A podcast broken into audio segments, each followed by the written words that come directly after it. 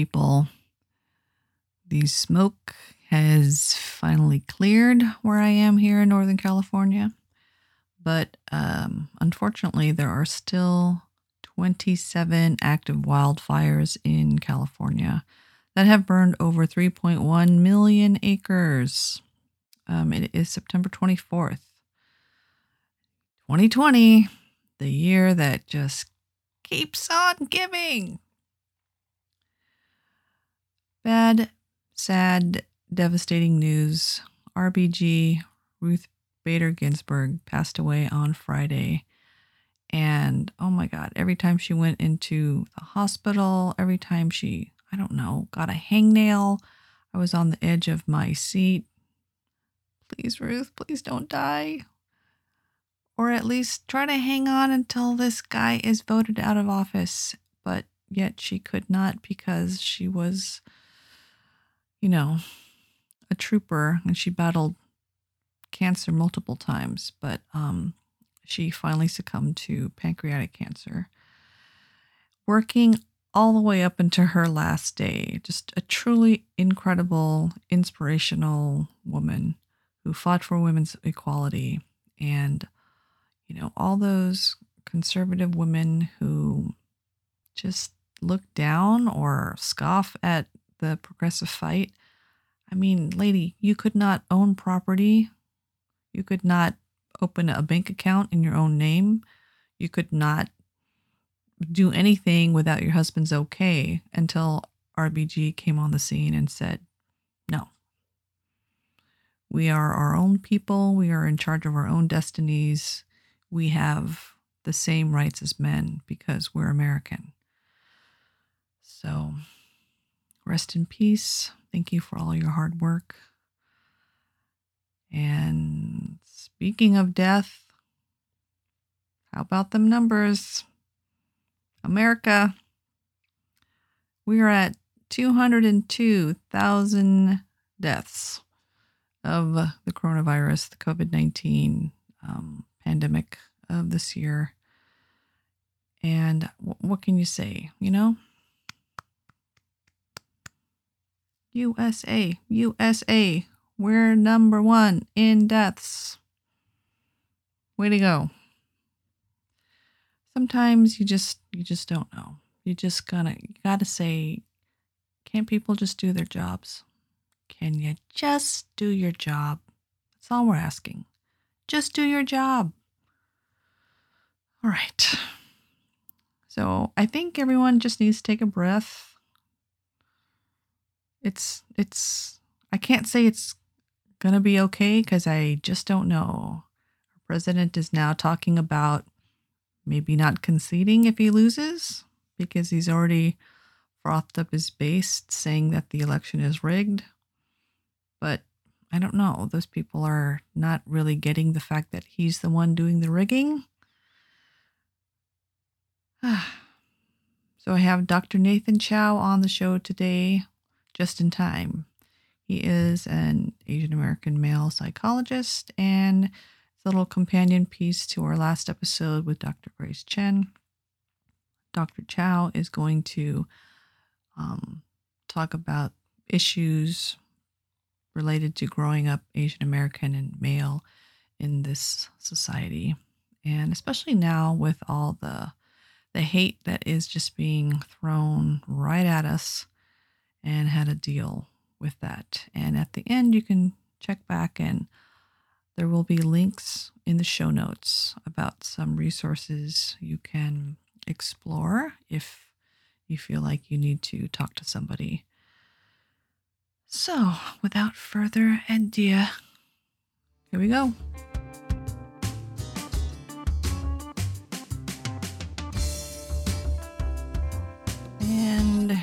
Today I have on the show Dr. Nathan Chow. How are you, Nathan? I'm doing well. How are yourself?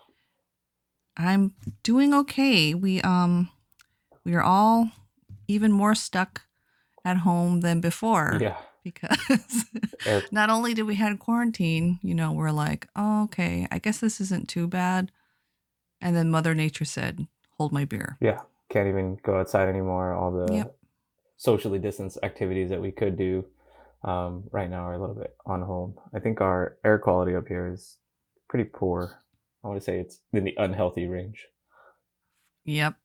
Yeah, if you have asthma or any kind of respiratory Yeah. problem, I mean, I don't know what you do. I was just walking for exercise because I tried to run or jog, and it was like with the mask on, I, I felt like I was being suffocated. Yeah. it's like this isn't working. So yeah, so our, our quality of life now has just become whatever you can do inside your house. Yeah, we were walking our dog inside our house for a little bit just to No. get him. Yeah, my wife had a had him hooked up to the the leash, and we were just kind of walking him around the house to try to get him some oh, some exercise as much as we It's like- possibly could. it's like doggy jail. Yeah, unfortunately. This is your 10 minutes in the yard. Yeah. oh my gosh. Um all right, so we're going to just talk about Asian American issues that more or less specifically affect Asian men. Um, we got Dr. Grace Chen's side last week about things that are specific to Asian American women growing up, and now we're going to take the male side. So, for the male side, how do you think the academic pressure to excel really affects Asian American men in your practice? What you what you've seen? Um, in my practice, so I've worked with, like, I started out as a child and like kind of family therapist, and then have kind of moved into the adult world. So I have seen like across the age span, um, and it's been pretty uh, stereotypically um, consistent. I mean, obviously there are outliers, and obviously that there are people who like don't quote unquote fit that mold. Um, but for a, a lot of times, there has like when I was working with uh, teens, you know, I, I've had clients tell me that I can't put hanging out with my friends on my college uh, application, so it's kind of a waste of time. Um, that you know, some of these sports or some of these extracurricular activities that would just be pleasurable or like fun for you know kids um, is just there's no way to quantify that. There's no way to spin that in a way that would be uh, that would look good um, for an application. And so uh, and that's kind of the lens that they were really seeing things through um, and it was just like is this productive? Is this beneficial? Um, and is this going to help me in some kind of way right?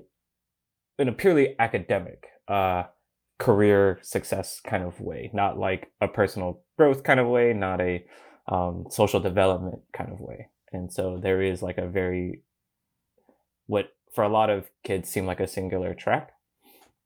And, you know, and I also had a lot of teens who, despite having a lot of significant depression or anxiety, um, and really we would consider like maybe high risk um, because of you know some of the thoughts that they've had and and kind of you know thinking about suicide or anything like that is they were still able to maintain like a 4.0 like that that was the thing that like never dropped. Um and they would just kind of suffer in silence oftentimes. Mm, and, mm. and which is that and that's hard to see right? Because it's not necessarily always parents but sometimes there's just like it's not necessarily overt all the time.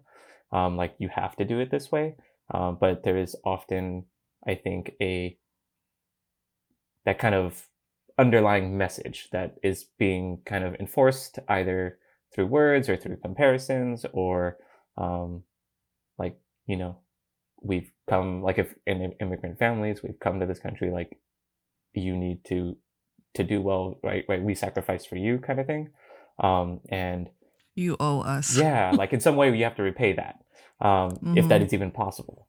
Um hmm and then kind of moving into the like you kind of see it through college and then even into the professional world right? There's there's a whole hustle culture of like are you making money on the side? Are you um like right how many people have jobs outside of their jobs? Um and you know side businesses or um you know really that drive to succeed that drive to be promoted that you know and i remember you kind of talking with uh, dr chen last week right? It's like even if you maybe spread out into non-traditional realms it's like okay you have to be the best in that um Right.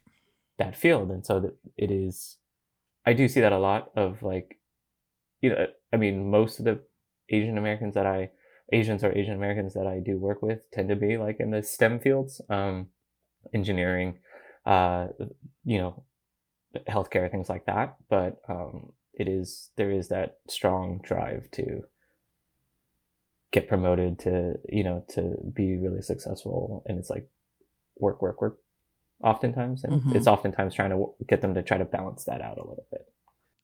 So, when you're talking about the teens that are suffering from depression and anxiety, and it makes me kind of think do you think they were more susceptible to that? And then adding the academic pressure sort of blows it up? Whereas if someone with a different personality Mm. who could sort of separate, you know, and kind of go out of their body to see what their parents are doing and look at it more objectively and be able to handle that kind of pressure in a different way and still you know has time to hang out with their friends like a more balanced life um just on a personality level they can handle the pressure more and it doesn't uh, affect them as adversely as someone who's maybe prone to depression. I mean i think there's definitely genetic components to it or um you know some people are going to be more prone than others um from like a and then also personality characteristics some might be more sensitive um than others to like depression anxiety things like that. Um but also i think there's a lot of cultural aspects to it that even if I recognize that like, hey, maybe that's not super healthy or that's not like um, that might be a little much, right? Oftentimes in Asian um, cultures are we're less likely to uh, go against our parental guidance or parental wishes, and so even if I may recognize it, um, I might not speak out against it. Uh, and so there is that kind of idea that you know you you do stuff in silence right? That you kind of just keep going with it because it's what's expected to a degree. Um and i do think that maybe as assimilation kind of continues to happen or you know found like uh kind of maybe a generation uh more that would be more assimilated you know might be speaking out a little bit more or parents might be more um, prone to like letting their kids explore certain aspects or um, like kind of like hey we are aiming for something a little bit more balanced here. Like we still want you to do well but like it's not necessarily all about this. So do you see that difference between teens that have immigrant parents and then teens that have american born parents? Um that shift in cultural thinking? I think anecdotally a little bit um because it's kind of like paving that way. I think that there a lot of that still carries though that like hey, my grandparents worked really hard like and then so my parents worked really hard and then like you're you're kind of like there's still that somewhat pull to kind of repay that lineage, that struggle. Um you know, and I think just yeah there is that mentality or that idea that you know like you always want the the next generation to do better, be more successful, be more prosperous, whatever that kind of looks like, um, than the previous. i remember listening to an interview um, with yo-yo ma and he was talking about how his i think his father was telling him it takes three generations to produce an artist. So it's that initial first sacrificing hmm generation and then it's the generation that was raised in that culture that is sort of bridging the gap between the two cultures. And then finally that third generation that's sort of allowed to do what they're i guess blessed with the talent to do hmm like yo-yo ma being a musician. So i was like hmm it kind of makes sense. It it, it kind of like does, talking yeah. to both of you it sort of sounds like it takes that much time to sow those seeds of you can almost relax now Right. And think about yourself like what do you want to do Yeah. what are you really good at What do you? Yeah. What would you like to pursue in that regard? Yeah. right so the teens and other you know maybe older kids that are in college the internalizing the problems what is the outcome of that over years and years and years of saying, "Oh, everything's fine," and just Yeah. internalize stuffing them down. Uh, it, you know, uh, again, dependent on each person's kind of personality characteristics, like people are just naturally going to be able to manage that better than others. Um, but hmm within that, you know, you do see some kinds of, um, a lot of times, social anxiety, depression, um, just general anxiety about the future. Um, Mm. social anxiety, you know, kind of like being that fear of being judged. Um, I remember, you know, Mm. like you get compared a lot to Oh yeah, um, you know, whether it's your siblings or your cousins or, you know, family, some friends. person on TV. Yeah. Um, there's always like, well, why aren't you, uh, have you seen so and so, um, and what they're doing? Um, Uh-huh. and I think there is a little bit of that fear of judgment or, you know, you're kind of used to being compared to a lot. And often, like in school, that social anxiety kind of plays out in difficulties with, you know, like let's say presentations or group work, or I might need help. Um, but am I really going to ask, am I really going to raise my hand and ask the teacher? Like, probably not. hmm Um, we're stereotypically a lot less likely to do that. Um, and, and same goes in the workplace. Uh, you know, you run into conflict and you kind of maybe don't bring it up or you let it go. Um, not going to raise a, uh, might not take it up the chain um, to my manager or anything like that. Just it's not worth the conflict. You don't want to rock the boat. Exactly. Um, hmm and but oftentimes that kind of leads to like it still affects you. It's still something that you deal with, whether or not you decide to uh, to address it. Like let's say formally, um, it's still something that's kind of happening internally for you. Especially if it's something illegal, like if your business starts doing something shady, Yeah. right? And you, okay, so you're talking about this fear. It's like, okay, if I say something, I'm going to get fired. If I, and if I don't get fired, people are going to hate me here hmm and see me as not a team player, Right. right? Um, but then if the business gets caught, then you're complicit and you are going to go down with that ship. Yeah. It's like not a lot. Like from a that perspective, not a lot of good options. Um, no, The dilemma. yeah, for sure. There's a just choices among bad choices that you have to make.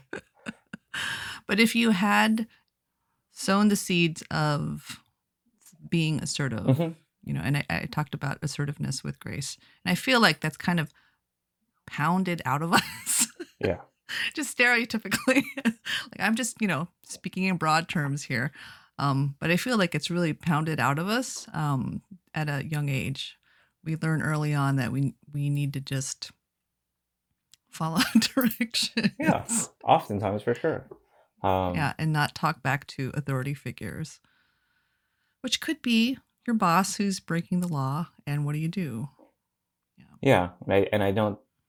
That's often again stereotypically um, how a lot of Asian kind of families run. Either you know parents or grandparents kind of um, rule, and then you kind of get into the real world, and it's like you don't really have what do experience. do Yeah, you don't really have experience uh, bringing things up to um, professors in college or uh, your boss at work, right? It's that's not something you've ever practiced. That's not something you have experience really doing. and you know when i talked with um grace like i we were talking about how females might have a harder time asking for a promotion hmm right talking ourselves up you know really selling our attributes right do asian males have the same problem if they are say asking for a promotion Um, I think in general, I would say that that, at least from what I've noticed, I, I, I think that that's also kind of accurate. Um, I think Mm, it is that idea of selling yourself, right? Because like that humbleness, Well, I know you guys were talking about it in, in regards to Asian uh, females, I, I, I do see that in Asian males as well. Um, that like my works will be recognized. Um, and that will be how I get my promotion. So I'm going to work harder. I'm going to do more, but I'm not necessarily going to verbally advocate for myself um, and come in here and kind of kick down the door and and demand certain things. Um, that it's you know just put your head down and work harder, outwork the person next to you, um, outperform the person next to you. But then your boss sees somebody who is very bold and extroverted, Mhm. asking for it, and he gives it to them. And then the Asian male is working twice as hard as this other person who just got promoted in silence. Mhm. And so the boss has one guy that's kind of the the big showy salesman type, and then the hardworking Asian guy who's doing twice as much work for less money. Mhm. So, right? So it's like the guy with the big personality is getting rewarded and getting paid more for doing less work. Yeah. Um, I think that that's definitely plausible, like in in a lot of fields for sure. Yeah, I hear it a lot. Like I hear lots of friends' complaints, and I go, "Why don't you say something?" and it's really, really hard for Yeah. It's this confront, like they see their bosses as authority figures, I guess, and it goes back to childhood, and they just really have a hard time. If they can't ask for the promotion, if they see it as a confrontation of sorts, Mhm. then I don't know, what could they do to help themselves develop this muscle of verbalizing, asking for what they want? Um, it's maybe starting that conversation with a boss or a manager, you know, maybe not outright demanding it, which I think like there is maybe like uh, in the workplace there is that kind of expectation that like it's a competition, right? Um, and but it's not just a competition on paper. It's a to a degree, right? The, a lot of it is is personality. A lot of it is how much are you seen, um, and oftentimes Asian uh, Asian Americans uh, tend to feel you know invisible in the workplace. Um, just again, kind of head down doing their thing. Um, but it's kind of highlighting those highlighting those numbers or highlighting those um, experiences and you know and if you can get the help of you know colleagues who could kind of uh, help promote you like verbally like that would be that would be awesome. Like if you have friends in the workplace or you have um, who like you know hey you deserve that. But also i think it is just practice too like advocating for yourself like maybe not maybe it, it would be challenging to advocate for yourself for like the first thing that you're going to do is i'm going to ask for this promotion. But just like in other aspects of your life as well right? Um, you you have authority figures across the board not just at work. Um, you know even though i'm an adult right i still see my my parents and my grandparents as authority figures right? It's it's advocating or um, expressing kind of that assertiveness uh, your own thoughts your own opinions um, with in kind of other realms of your life as well. Just going back to childhood, Mhm. if you had, say, a 12 year old, what would a parent do to help their child? Like, you want them to be able to follow directions. You don't want a child who's oppositional, Right. right? That's that's another. other end of that spectrum Yeah, that's the, the whole other end of the spectrum. But um, you like you said, you want that balance. You want them to be able um, to, you know, of course, follow directions and um, learn what they're supposed to learn, but also to be able to speak up for themselves. So, as they're entering middle school in that really formative stage of their life, and actually in brain development also, like what would be little key things you could give parents to do as exercises, you know, to sort of build that muscle of assertiveness? I think it's inviting their opinion as their choices to, you know, whether it's extracurricular activities or, you know, what they wanted to do that evening. You know, oftentimes middle school is kind of like where it starts with all, or even in elementary school too, but all those extracurricular activities, right? Whether it's sports or um, instruments or, you know, up here often coding camps, things like that. It's allowing that child to to try things and then but also to have a um, have an opinion about whether or not this is something I really want to continue or whether or not this is something I want to do. And that, and having that be respected, having that be, you know, heard by your parents. Cause, you know, it's a totally different thing if like, oh yeah, tell me what you think. And it's like, honestly, it doesn't matter. Um, would be crushing, right? Um, so actually one of the things for me that my parents allowed me to do was I, I was forced to try everything, but I Mhm. absolutely hated soccer uh, for Mhm. example. And then, so, I, you know, they kind of gave me a timeline and I was like, okay, I'm allowed to stop playing soccer because I hate it. Like, this is just Mhm. not fun for me. But I actually really respected that. And I, I, that really helped to just say that I have a say in this. I have a say in what I do with my time. I have a say in what I uh, put my effort and energy in. Now, anything that I, you know, obviously anything that I did, I was expected to like try at, obviously.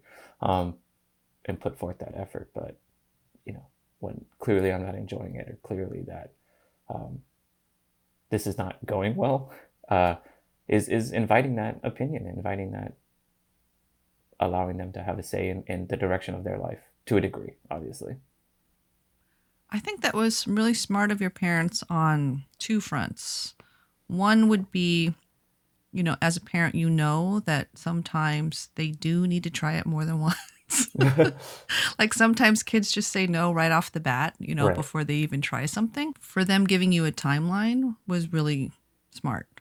It's like just try it, give it a chance, Mhm. right? Sit with it for a while, give it a chance, really sort of know what's expected of you in the sport, give it a chance, and then if you still don't like it, then you can quit.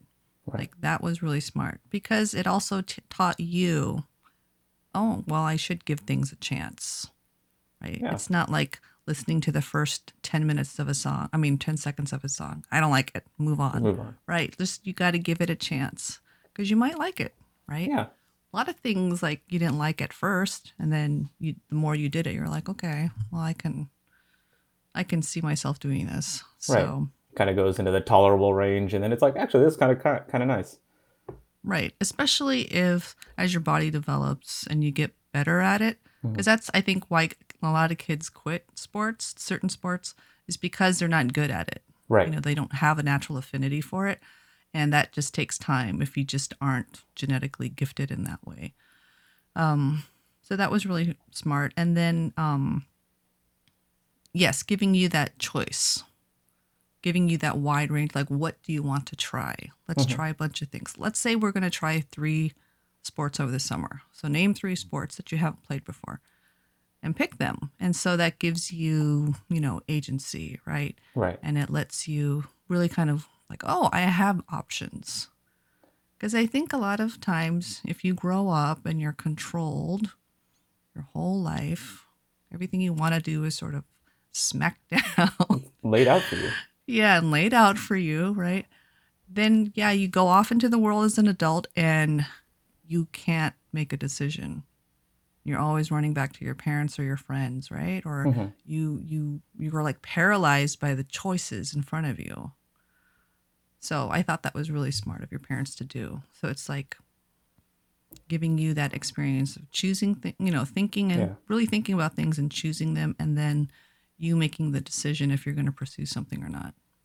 And again, but it's within reason, right? Like hmm it was like it comes within these parameters. Right. Um, that like it's Yeah, I mean they're age appropriate and it's time appropriate. Yeah, things like that. And then I, I wanted to follow up on we're talking about internalizing problems, which could lead to social anxiety and depression.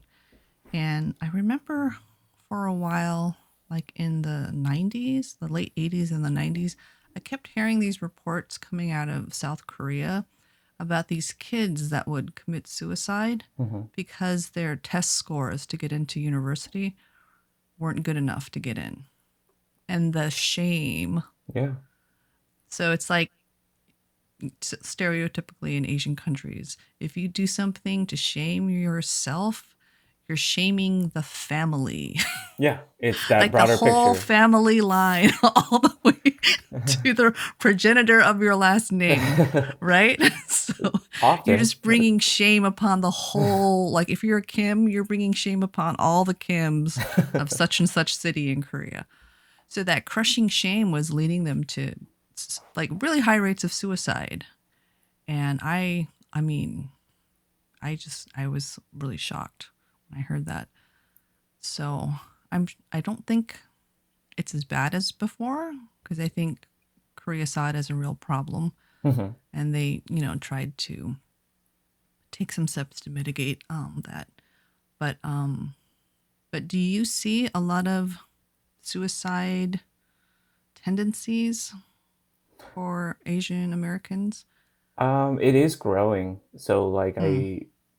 I I know that there were concerns like I think Harvard did an entire review because their numbers of suicides, for example, like maybe in the early 2000s, weren't let's uh were kind of standard for or uh, not that any suicide should be standard, but that they were on track for like in comparison to the rest of the country and, and what they've had experienced in the past. But I think the percentages that were Asian American, like for those couple of years, were kind of really high, and so that they started to review why. So the overall numbers like didn't really change, but if you're looking at it more closely, those numbers tended to be a little bit higher in the Asian American uh, population, and like that was a concern. I know that I think most recently I was reading a statistic that uh, it is the leading cause of Asian Americans in 20 to 24 years old, Mm. and that it is so the leading 20 cause to of 24. leading cause of death is suicide, and I think it's second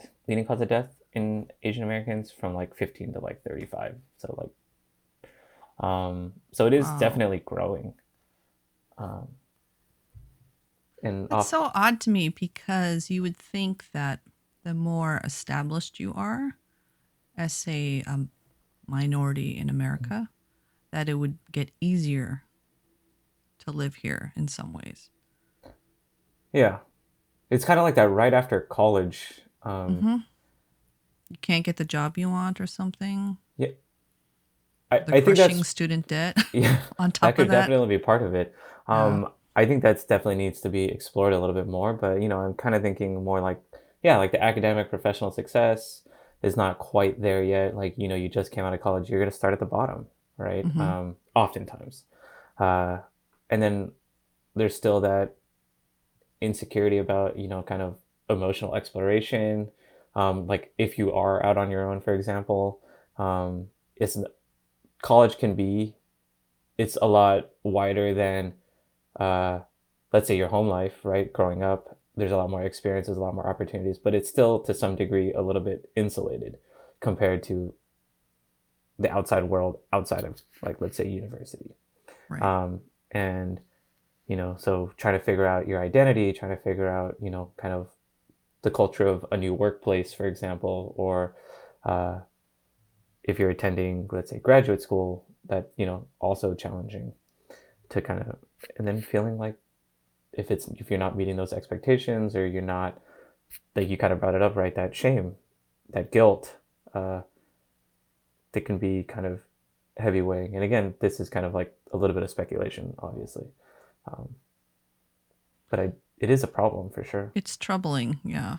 Um, especially, you know, when they're so young and they're obviously they have their whole lives ahead of them and they could contribute so much to the world.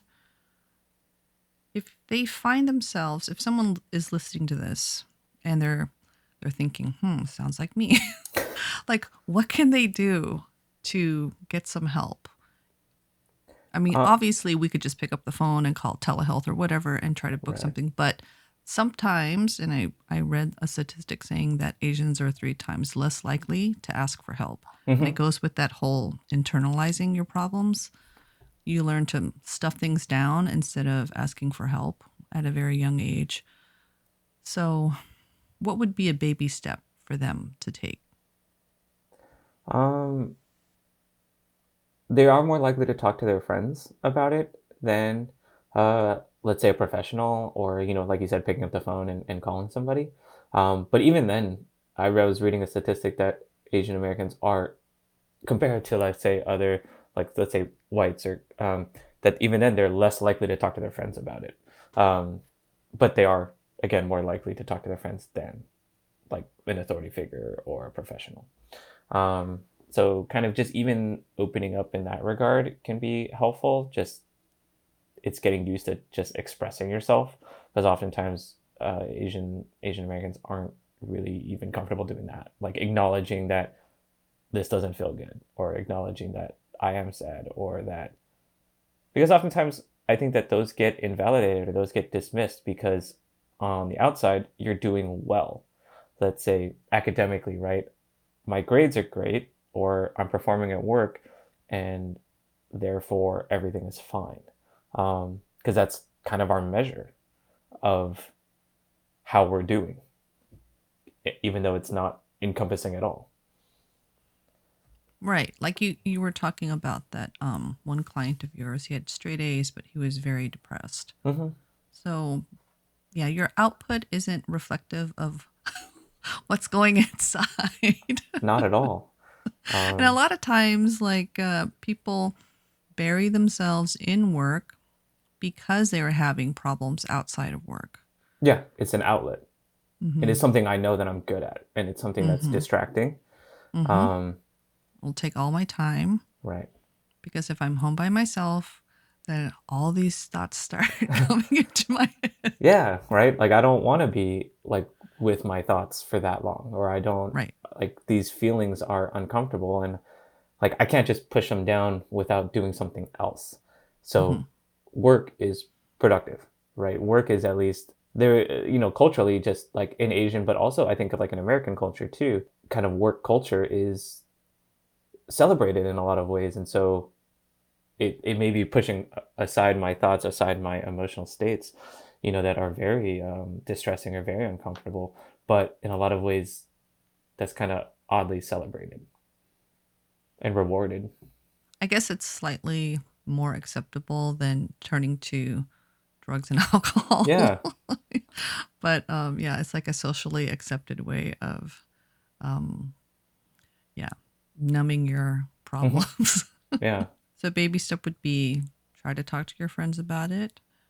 You know, what about um, what do you think of if they just sat in a quiet room and just not meditated, but just say, okay, I'm gonna have a honest conversation with my thoughts and feelings, and just sit for a while quietly and just write down how are you feeling? How are you really feeling?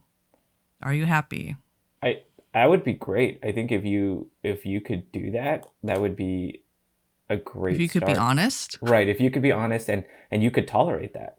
Right. And I think Mhm. that the problem is is that oftentimes uh, it's not something we've ever focused on. It's not something we've ever given a priority to. To so to kind of sit down in a room and be able to kind of like let it all out like that would well would be really helpful. You know, and kind of like a start to all of this process. Like oftentimes I would it would be challenging I think to allow yourself to do that because it's it is so uncomfortable and it's not something that you are used to doing. Mm-hmm. Um, Yeah.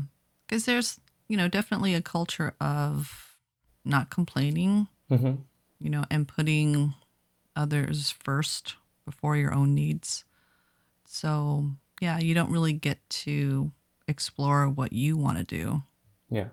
You know, or what would really make you happy. And I was just kind of like reflecting a little bit on what Dr. Chen was saying as well, like that access I think is important. Like oftentimes, you know, a CAPS program is often where, you know, you start to see the first foray into mental health or, you know, and I think a little bit this the younger generation it, it is a lot more socially acceptable you know people are a lot are talking about a lot more um like even down to like elementary middle school um where oh yeah i have family therapy today or i have i have a Mm. therapist um and the the stigma i think is still there but it for i think the kind of school age kids right now it's not as as stigmatized as it used to be um, Yeah. it is pretty I have never heard an Asian American child say they had therapy that day, unless it's like speech therapy or whatever. But Right. you know, this is the Bay Area. They're a lot more in touch with their feelings up here. So-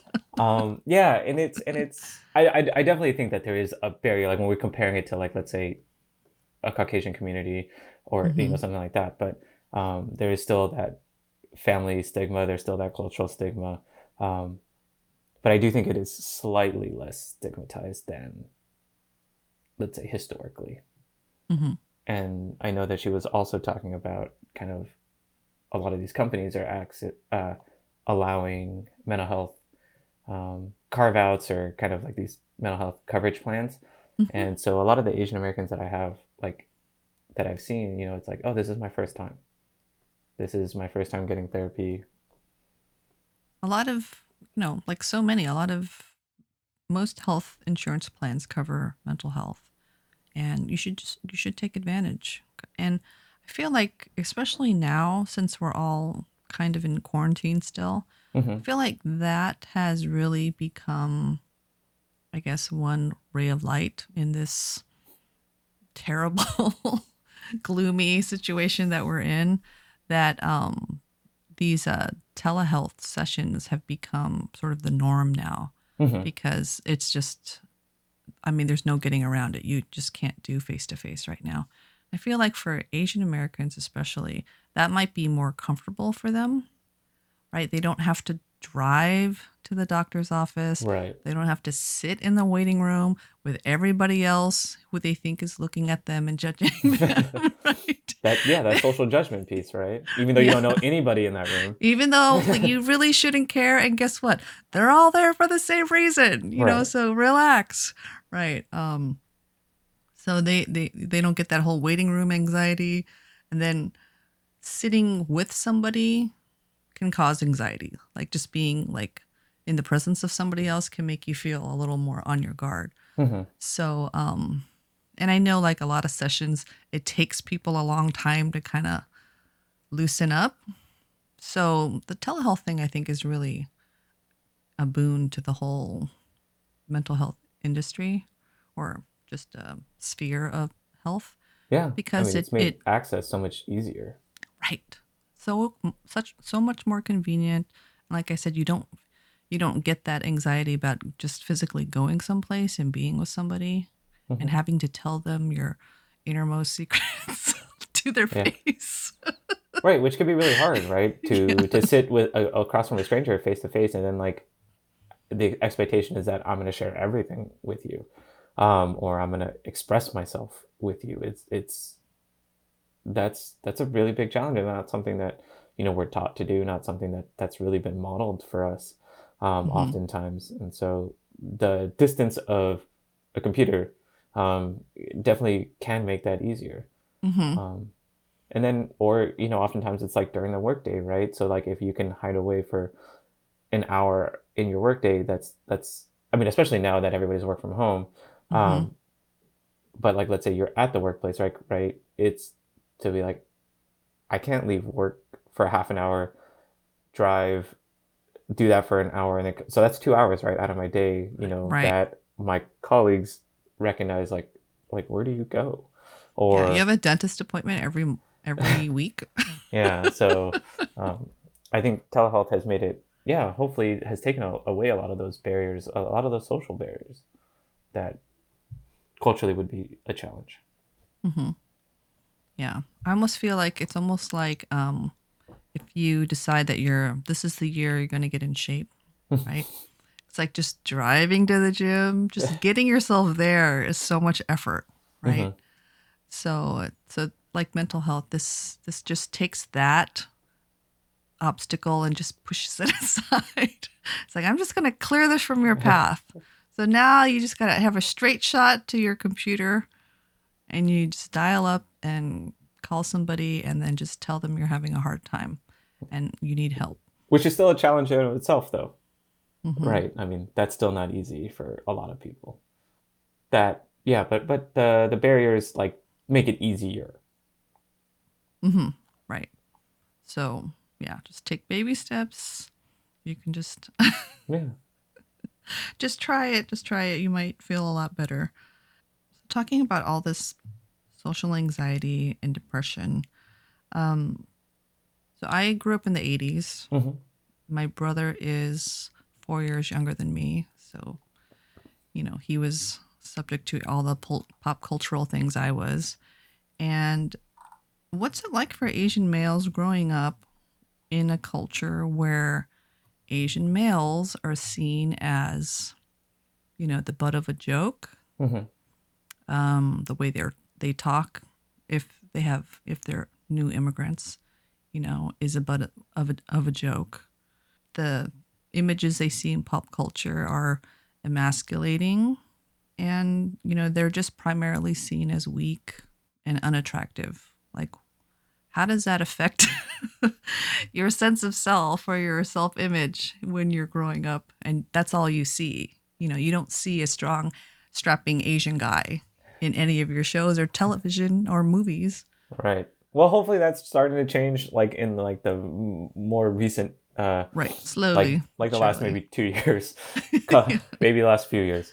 Um, Uh-huh. but yeah, I mean, I think stereotypically that has been the portrayal of Asian men, um, like that they're not desirable. They're not like they're your nerdy friend, um, that can help you with your homework, but not, or you know, they'll make you a good doctor.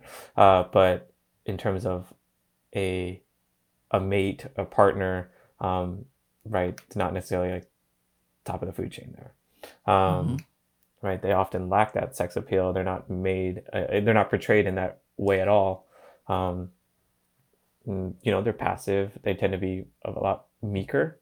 Um, uh, and and so you'll see like, yeah, like there is that desire. There is that desire to oftentimes to have that kind of westernized idea of masculinity, hitting the gym, having that like really rock hard body.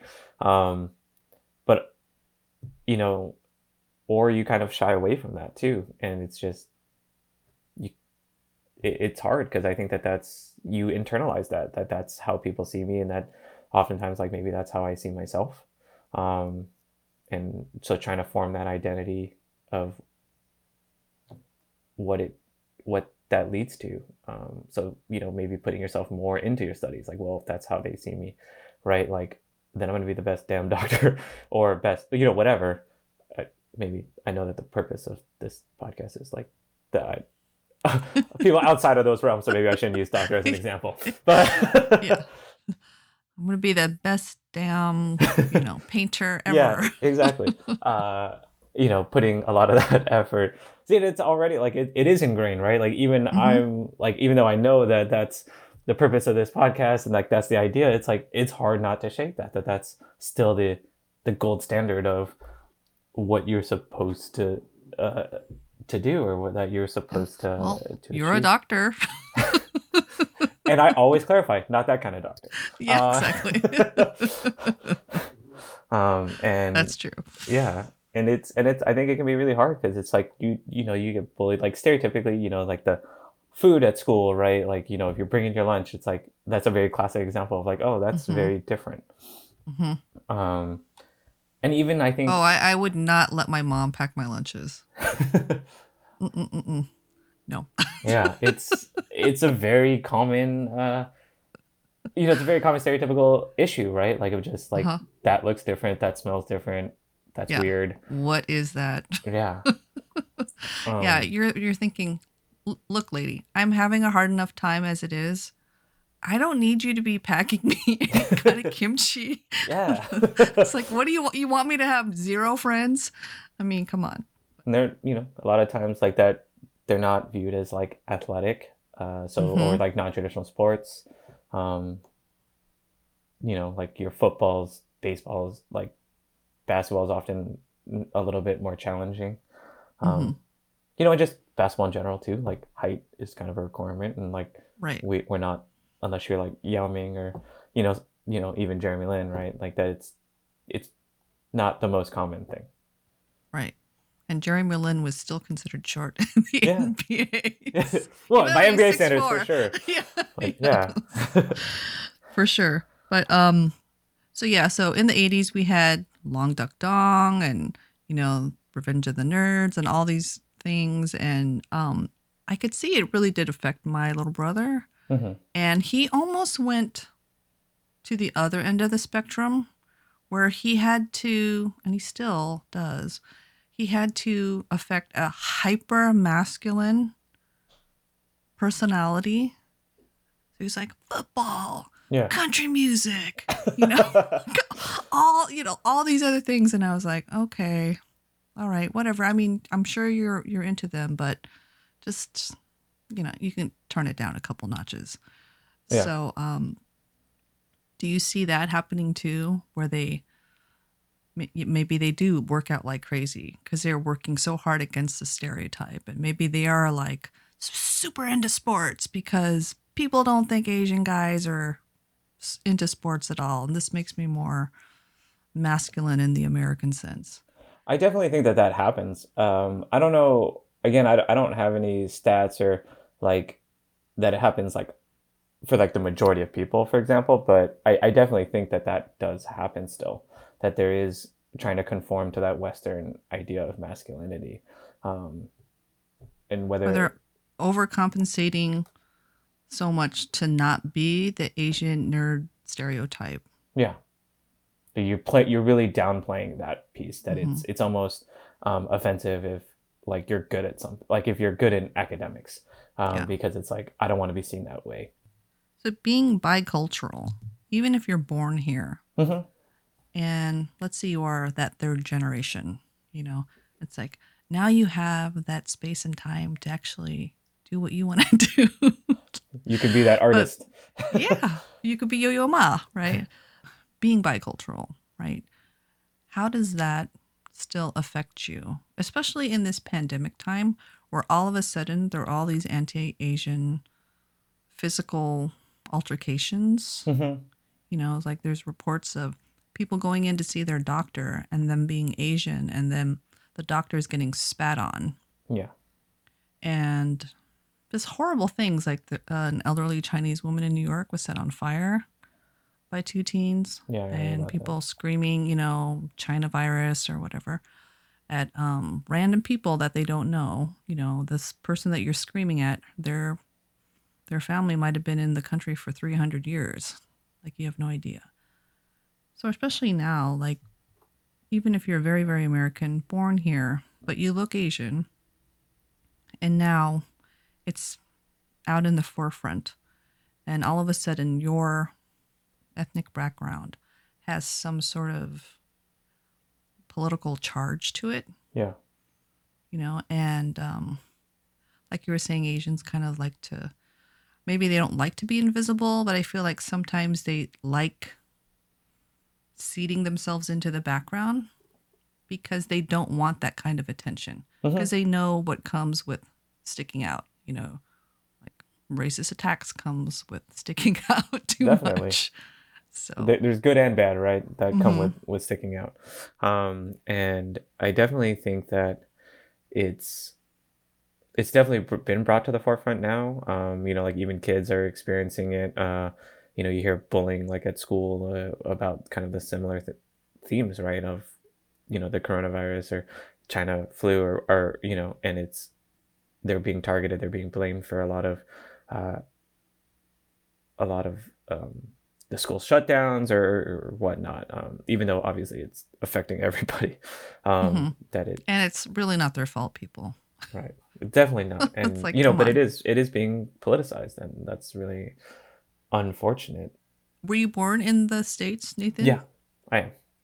So you're, you know, you're American to the bone. You're born here, raised here, and then all of a sudden, you know, you're not seen as American. hmm You know, you're seen as Asian or Chinese, and you, you know, you're like, well, I'm American. Yeah, I just happen to be genetically born from people who are from China. but I'm American, you know. But it's just this this um this way of the pendulum swinging back to wanting to otherize yeah, people who are not Caucasian. and I think that that's historically right. We let's say in the kind of that spectrum of black and white, right, where they are very like opposed, like unfortunately, kind of like set uh, in opposing forces. Um, historically, right, like Asians kind of have floated somewhere in the middle where we can be the bad guy um, if needed, but we can also like unfortunately that model minority myth, right? We are politicized and used as like the good guy, like it can be done, right? Um, work hard, uh, do these things, and you know, unfortunately, used to kind of um, in comparison to um, Black Americans. Um, but having that, being able to float in that middle, it, it kind of goes with the times. That it, it, you know, if we, if politically they want to paint you in a in a bad picture, right? Like it's not hard to do. Um, but also, again, there's a lot of positive positive stereotypes that kind of go along with uh, being Asian. That you know, when it when it suits the kind of broader political picture, that you can be used in that in that way too, and that that may, I think that's that's hard to kind of balance, right? That like on some days, oh look, I'm being celebrated. On some days, it's like, wait, now I'm the bad guy again. Like how Mm-hmm. how do how do I navigate that? How do I, you know, and especially for kids who are like don't maybe have that concept or don't have that history. Yeah, and I think about the kids nowadays, the ones maybe in elementary school and middle school. It's like they probably grew up without a lot of bullying. And, you know, I remember when I was growing up, that wasn't the case, you know, because I was always the only non white person in all of my classes, hmm you know, and it was just, yeah, I just heard ching chong, whatever, my whole growing up, my whole childhood. So seeing it come, you know, kind of settle down, and now you see it coming back again. And yeah, this whole generation now that's in school, they they probably never really felt that targeted hatred hmm or that targeted ridicule before. This is probably the first time that they they ever experienced that.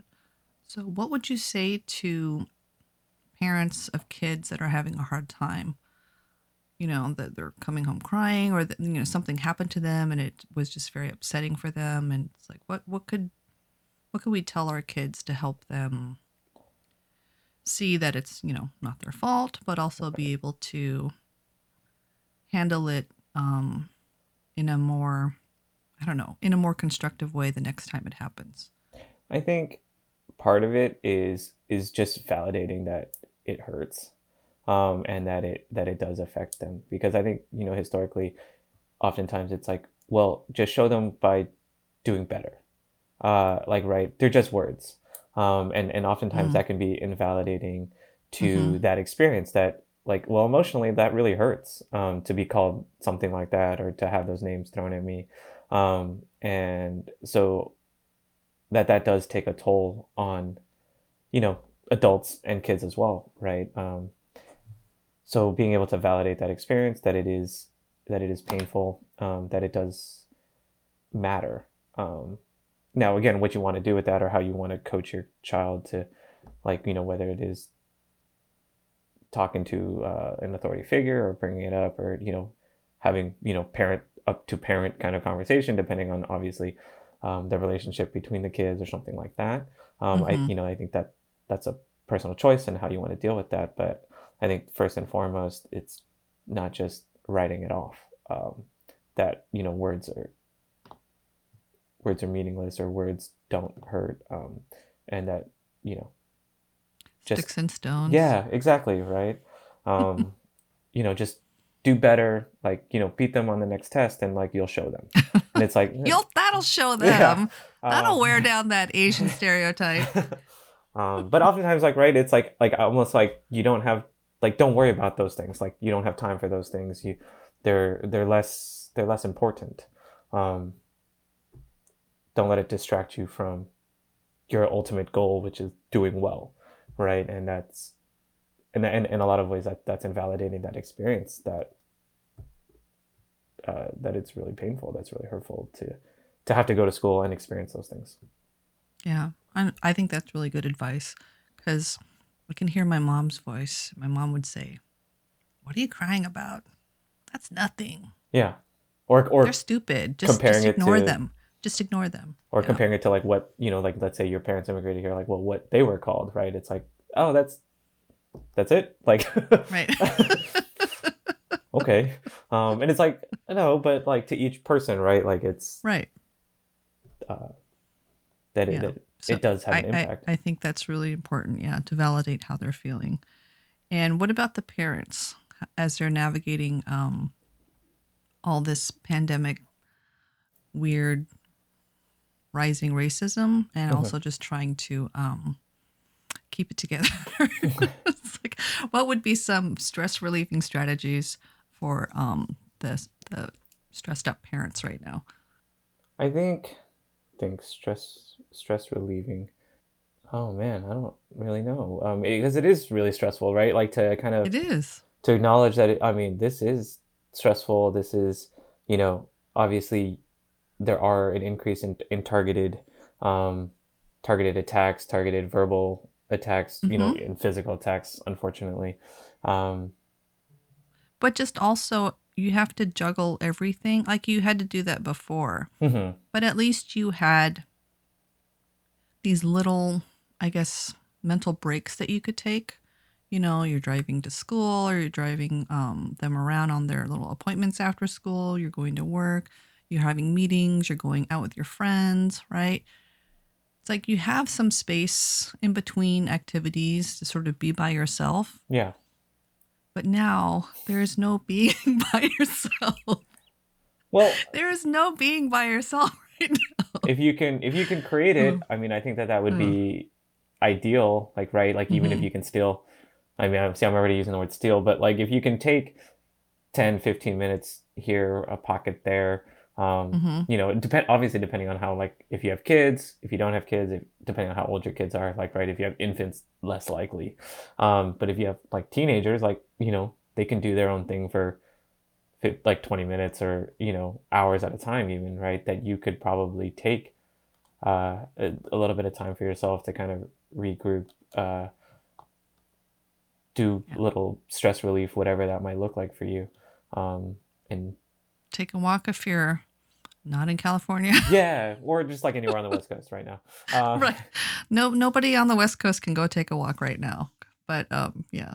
yeah, I, I think just kind of actively looking for those times, um, and or and or creating them for yourself, of like knowing that I have between meetings, between um, my kids' next class, or hmm uh, you know, I'm just gonna go do this for myself. I'm gonna go, you know, whatever it might be, you know, lay down or go take that walk or, you know, like go read a book or, you know, whatever that might be.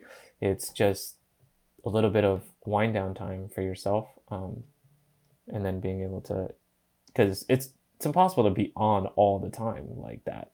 Right. Um, Yeah. No, I think that's a great idea to make an appointment for yourself during the day, mhm.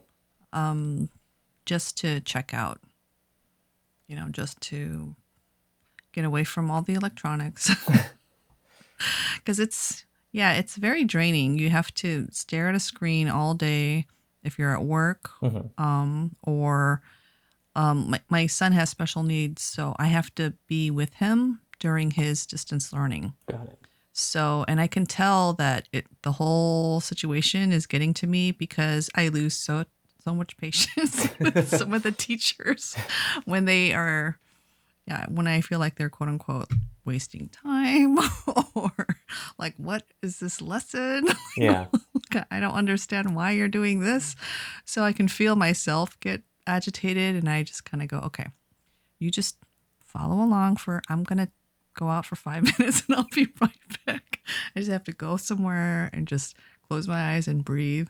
And then I come back Yeah. a little more, yeah, less on edge. But, um, But it's kind of being able to recognize that, right? Like, mhm, and oftentimes like as asian americans like you know like that takes practice too to like even recognize like okay i'm starting to get really irritated here or mhm, like what am i supposed to do in that situation and then being like giving yourself that permission to hey five minutes like right like my kid seems taken care of like he can again not probably not with like an infant but like right. But even then, maybe an infant, like if you put him down for a nap, like I can take Mhm. that five ten minutes for myself. But um, it's being able to s- step out or uh, just for a little bit, just to kind of gather yourself and then like regroup, come back. Um, so that you can be there for your kid um, or whatever it is else that you're doing. Yeah. I mean, for sure, listen to your body. If your body is, if you feel, if you feel that your heart is starting to beat a little faster or you're, you are feeling that irritation, yeah, for, for sure, step away from the screen and just take five. yeah. You know, that would be my recommendation. But, um, any closing thoughts, Dr. Chow? Um, no, not really. I mean, I think like just even like the idea of having this podcast is like pretty, um, it's pretty amazing, right? Like that it's celebrating or it's kind of introducing all these other options for uh, Asians or Asian Americans that, you know, not, um, my dad's probably gonna kill me for saying this, but whatever. You can probably edit this out. Uh, I told him about this and I told him the name of We have it. to turn off our parents' voices in our heads right now. Just turn, So take that if- dial, turn it down. if, if he's listening to if he listens to this, we'll see. But uh, he, he actually, I told him about it, and I told him about the the the the name of it, and he got really concerned. Right? He was like, um, he you know he texted me and was like, We're not, we're not, Mr. Chow, we're not saying that Nathan is a failure in any regard. So I had to explain it to him and like the Yeah. stereotypes and fucking stereotypes and everything, and then, he totally got it and he was totally on board. But it was it was interesting because I was like, that's his, that was his, initial thought, right? And and Mhm. it's very much like that, like what are people gonna think or that you know that um, what does this mean? Like, hey, maybe don't tie your name to something like that. Um, and I was like, no, no, no, like I want to do it. I think it's I think it's really cool. Um, but yeah, so it's just it's just interesting, you know. Um, yeah, he's definitely gonna he's definitely gonna talk to me about saying that. But so no, I'm really appreciative of of it and for you having me. This is my first time ever kind of do anything like this, so it was a really fun experience. Well, thank you, Dr. Nathan Chow, for Thank you. coming on the pod. And I hope your dad approves. He will. I'll have to prep him for it, but he'll be. Just tell me if he's mad, and I'll I'll send him a very uh, apologetic email.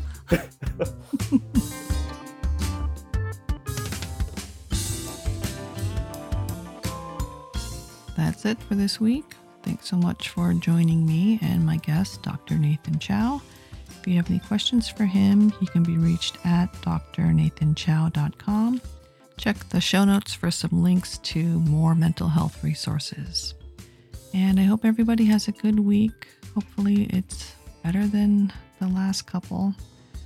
I'm only looking forward to the Dodgers maybe making uh, the World Series again. Crossing fingers. Take care, everyone.